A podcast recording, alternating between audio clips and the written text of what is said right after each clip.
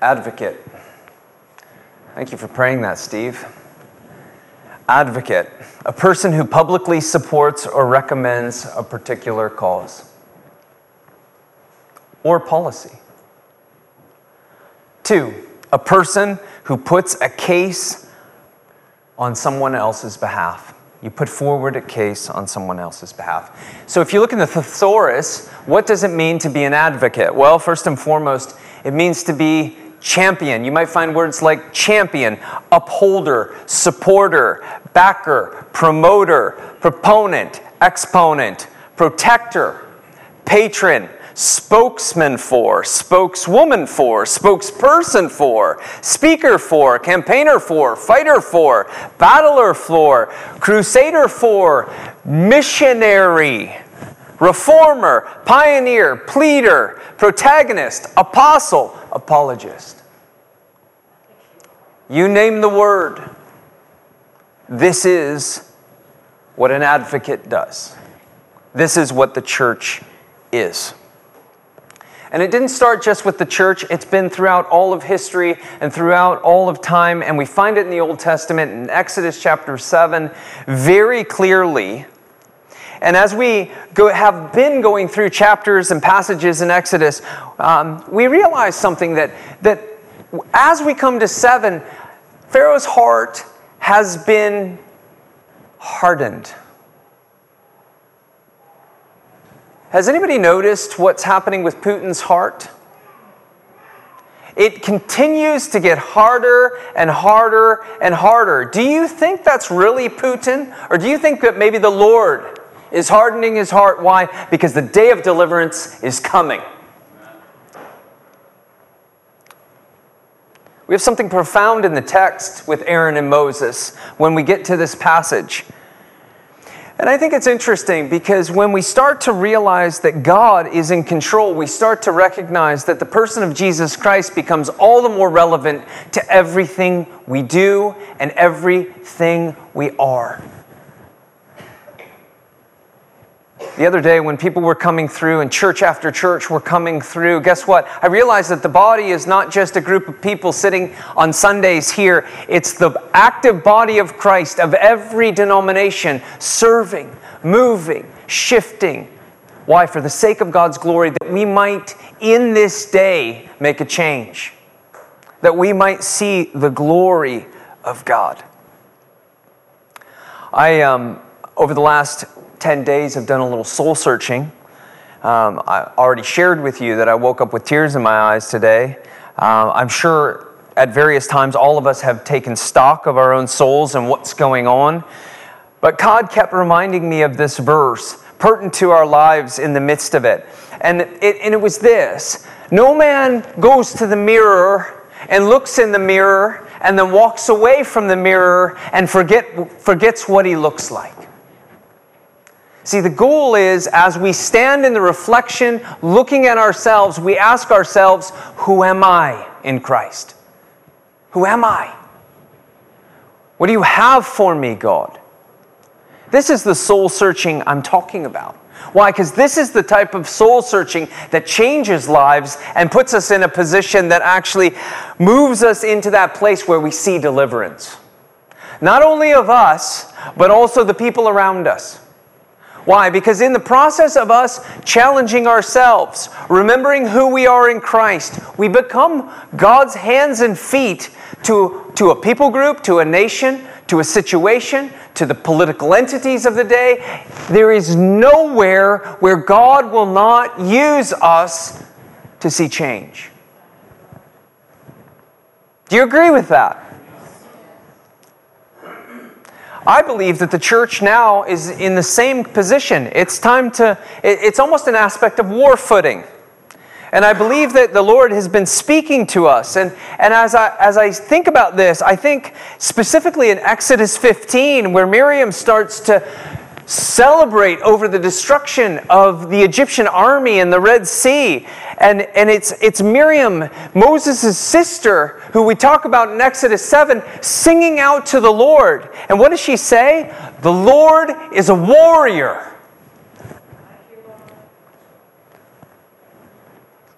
Yahweh is his name. He is the warrior. There's a band named Caedmon's Call. It comes from uh, the name of, of a saint. Um, and if you're familiar with Whitby Abbey, um, it, it's very interesting. They sing a song, uh, and because you love when I sing, Ellie, I thought I might sing another verse. Anybody up for singing? I won't go as far this time this week. Um, but I always loved this song, and when I would drive through the mountains of North Carolina, I would sing it. And I think songs that, that inspire men to some extent, and obviously ladies, but I love this song because somehow, since the time I was a little boy, I always played with what? What do boys play with in the mo- eh, when they're little? Fire? Guns. Everything turns into a little everything or a sword. Why? Because we're trained to be what? Warriors. And the beautiful thing about that is the Lord is the warrior. And why is that? Because we were made in His image and He put into us a bit of Himself. And I love this song because I used to sing it around when I'm driving through the roads and the roads would be weavy. And, uh, and I would sing, The Lord is a warrior. The Lord is mighty in battle. The Lord is a warrior. Lord of hosts is he. Nobody said a word. Okay, that's fine. The Lord is a warrior. The Lord is mighty in battle. The Lord is a warrior. Lord of hosts is he. What is he doing? He's inviting us in. He's the Lord of hosts, but he's also calling us warriors. Song goes on to say, The Lord is a fortress. He's a sun and a shield. The Lord is a deliverer of those who put their trust in him. He gives strength to his people. He guards his own by his own right hand with full power. And Jesus Christ sits at the right hand of God.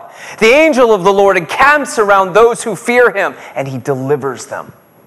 Do you realize how many people are being delivered in Ukraine right now? By miracle after miracle after miracle, they are being delivered. And we will hear story after story after story of how the enemy had circled them, and yet what? The Lord encamped in their midst. The Lord of hosts is He.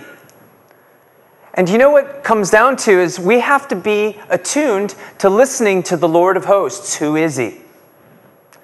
And you know, it's true because in Exodus chapter 7, I'm just going to throw up the verses, you'll see that the Lord has said to Moses, See, I've made you like God to Pharaoh.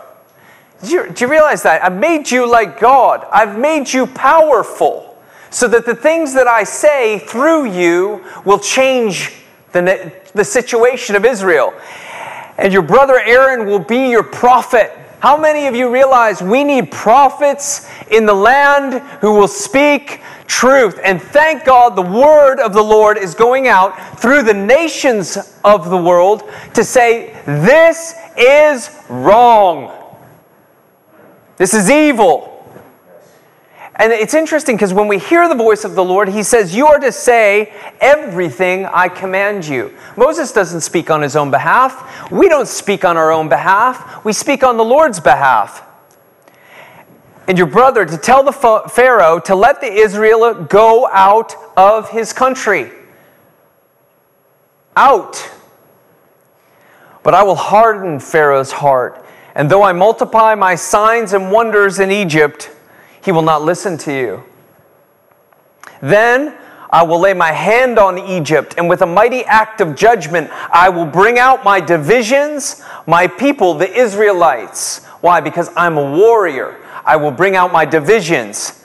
And the Egyptians will know that I am the Lord when I stretch out my hand against Egypt and I bring the Israelites out of it.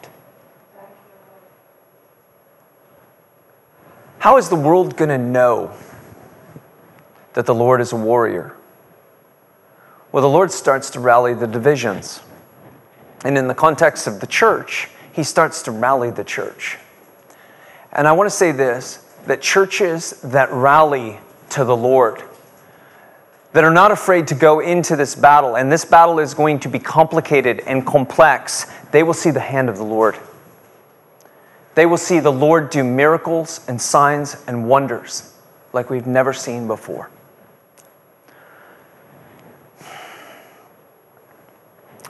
When we step out into these moments as Christians and, be, and become champions, as was Moses and Eric Liddell and Dietrich Bonhoeffer and even Elon Musk, I must say, and President Zelensky, we see the power of the Lord and the plethora of other people who are stepping up. We see the warriors, we see the advocates, and they go hand in hand. Why? Because one speaks and one does. And you can't do speaking without doing.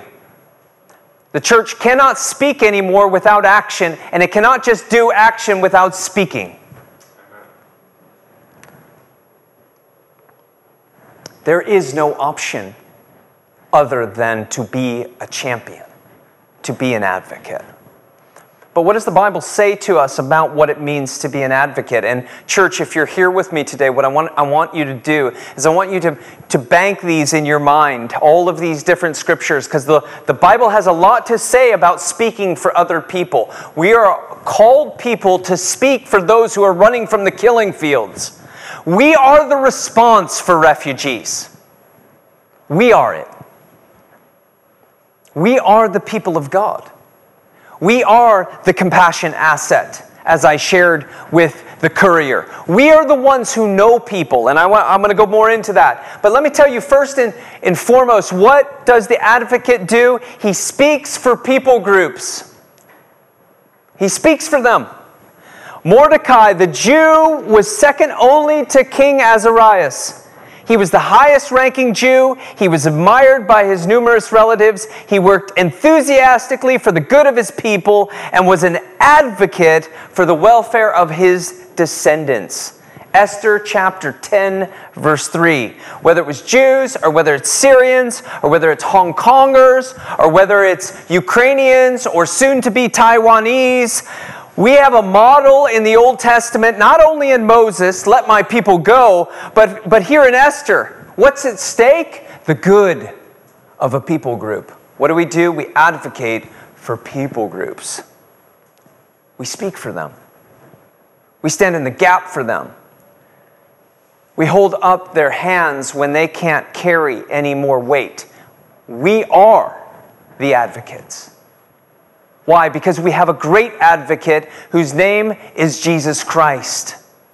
And he advocated on the cross so that you and I can go to heaven and stand before a living God and worship him forever and have the assurance that no matter what has happened, no matter what you've gone through in life, He has advocated on your behalf so that one day when you stand before God Almighty and you stand before the throne, God will look at the Son and the blood laid down for you and for me and say, You're in.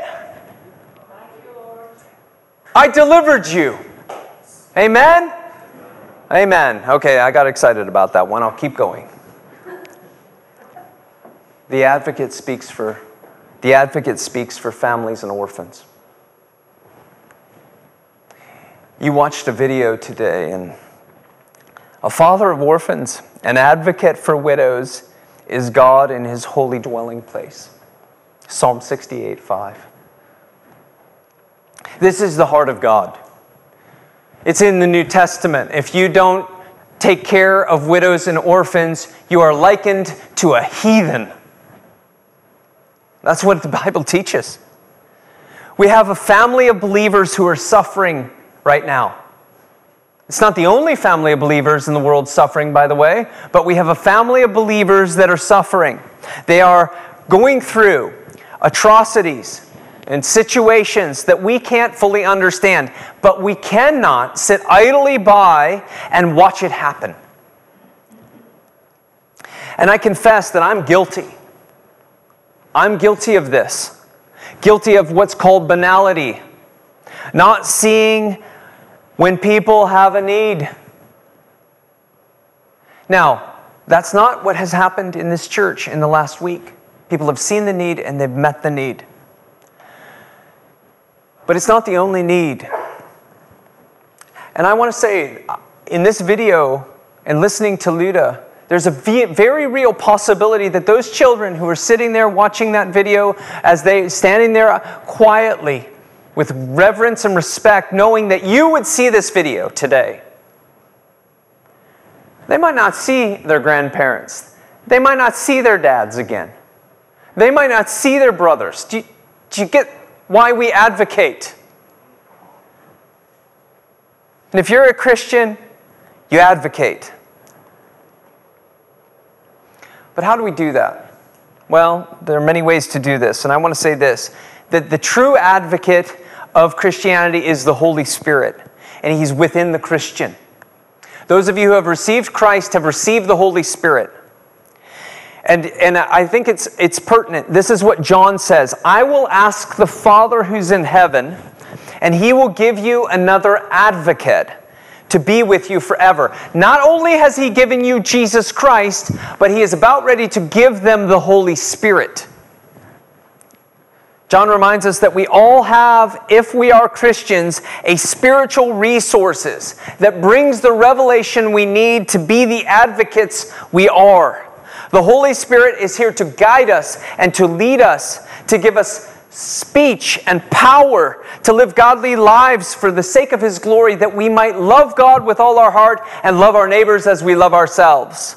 Supernatural ability of love beyond our own natures, beyond your own ability. We can love to a level, but He takes us to the next level as we continue to listen for the Holy Spirit.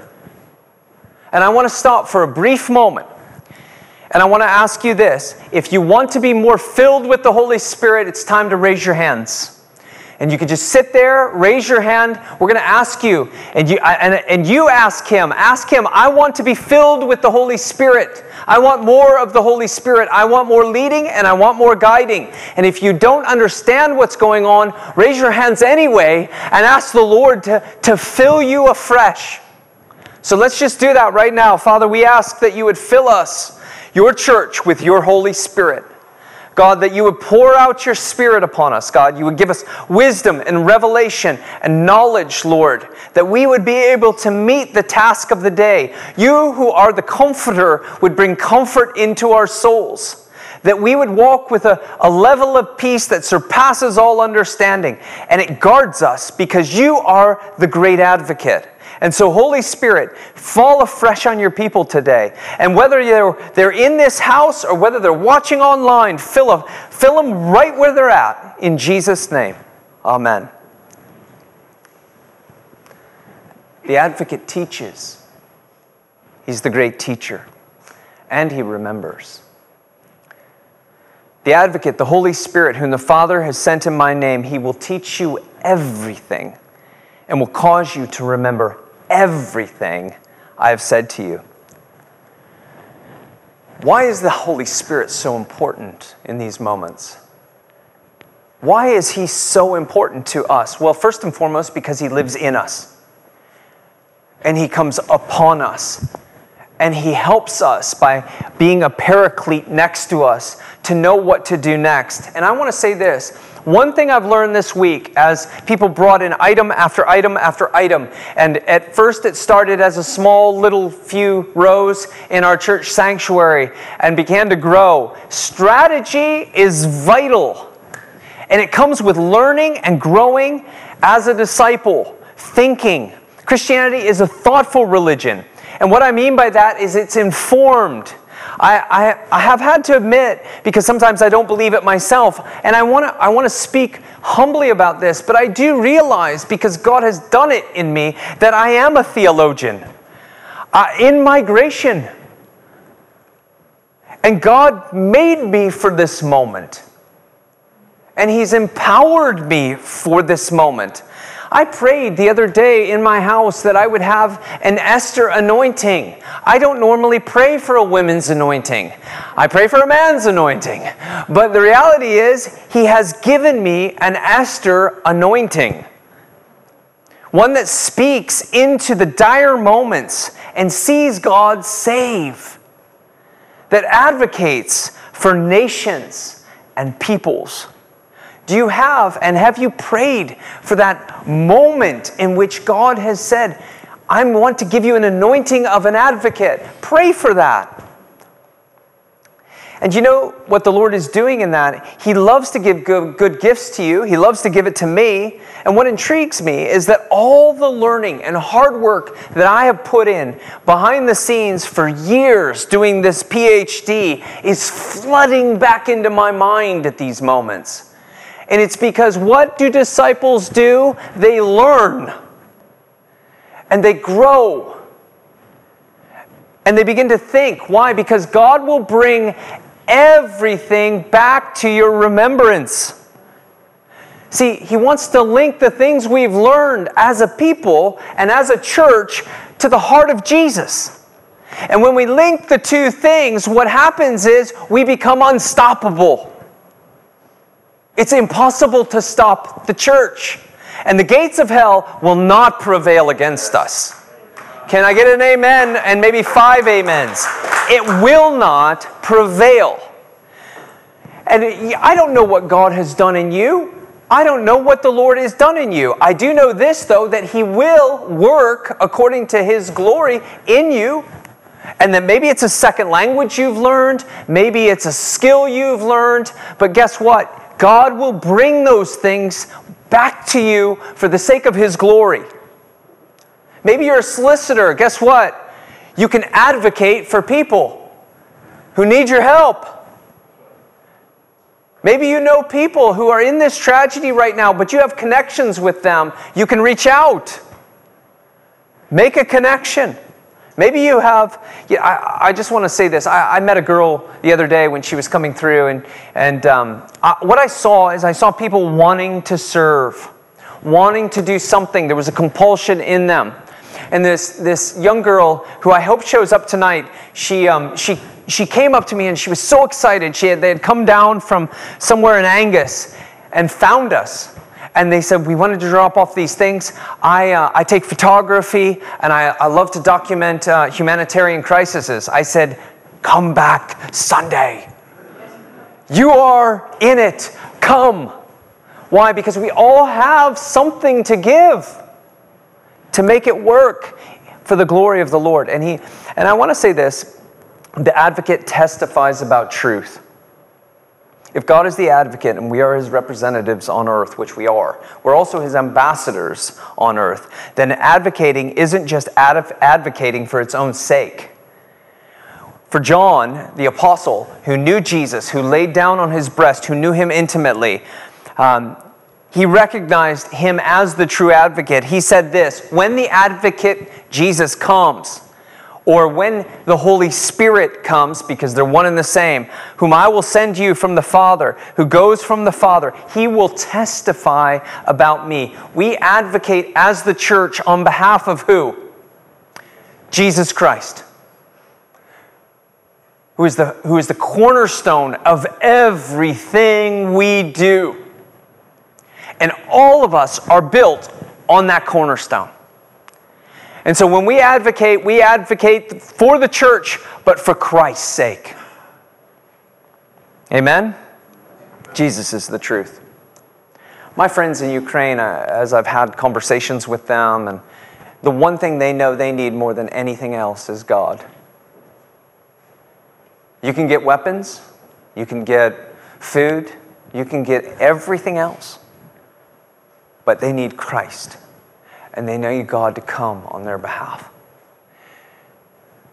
My friend Pyrig, um, he's in Lviv as well. He, um, I did a camp with him in the Carpathian Mountains. He said, he's, he, he posted a picture of, of Moses in the midst of the battle with the staff up, and Aaron and Hur on each side. It was a painting.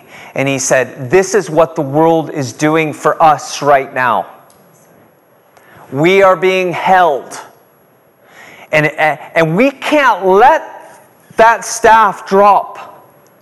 We have to be the people of God who come next to them and say, I will hold up your hand, even if it costs me something. It's not a trite statement, it's a very real truth. You don't leave your son and your husband in Kharkov without assurance that one day you will see them again, either in this life or the life to come. And I can't imagine what they're going through. And, and I want to say this um, if, if you're taking notes, please, I hope you are taking notes to some of these things. The advocate is not always present. We are not there right now. We are here. And yet we are present by the way that we interact with these people. I want to tell you the truth. It is my advantage that I'm going away. This is Jesus talking to his disciples. It's to your advantage that I go. For if I do not go away, the true advocate, the Holy Spirit, will not come to you. But if I go, he will come to you. I will send him. Tonight, as we load the church, um, as I shared earlier, in the, the small hall will be a place of coffee, teas, and prayer and intercession. And there'll be churches. Uh, I, I, got a phone call from another church that said, "Hey, can we come over and um, and just sit in the small hall? We have an elderly congregation, and we want to just sit there and pray. We, can we do that? Of course you can. Why? Because we need prayer. Prayer will undergird everything we do, so that when we load the vans, we do it correctly. So that when we get on uh, get in the vans and drive it to Northern Ireland, we're safe and secure. And everything arrives. Prayer will move it from Ireland into Poland and make sure that the churches there have it in time, perfectly, to minister to those who are coming. And, and I, I just want to say this this will be the largest refugee crisis since World War II. Do you, do you understand? There will, this will be it. Uh, the numbers are staggering already. And it, and it won't only be the Ukrainians who are moving, it's the Russians who are moving as well, attempting to get out of their own country, living under the yoke of oppression. And, and just like in the days of the Exodus, it wasn't just the Jews who got out, it was the Egyptians who said, That is the Lord. I'm going with them. And so we pray for our Russian friends and our brothers and our sisters. We pray for our Ukrainian brothers and sisters. And we pray for all those in Europe who are seeking the Lord and waiting and already receiving those refugees. And the last thing I want to say about this is, is something important for me personally.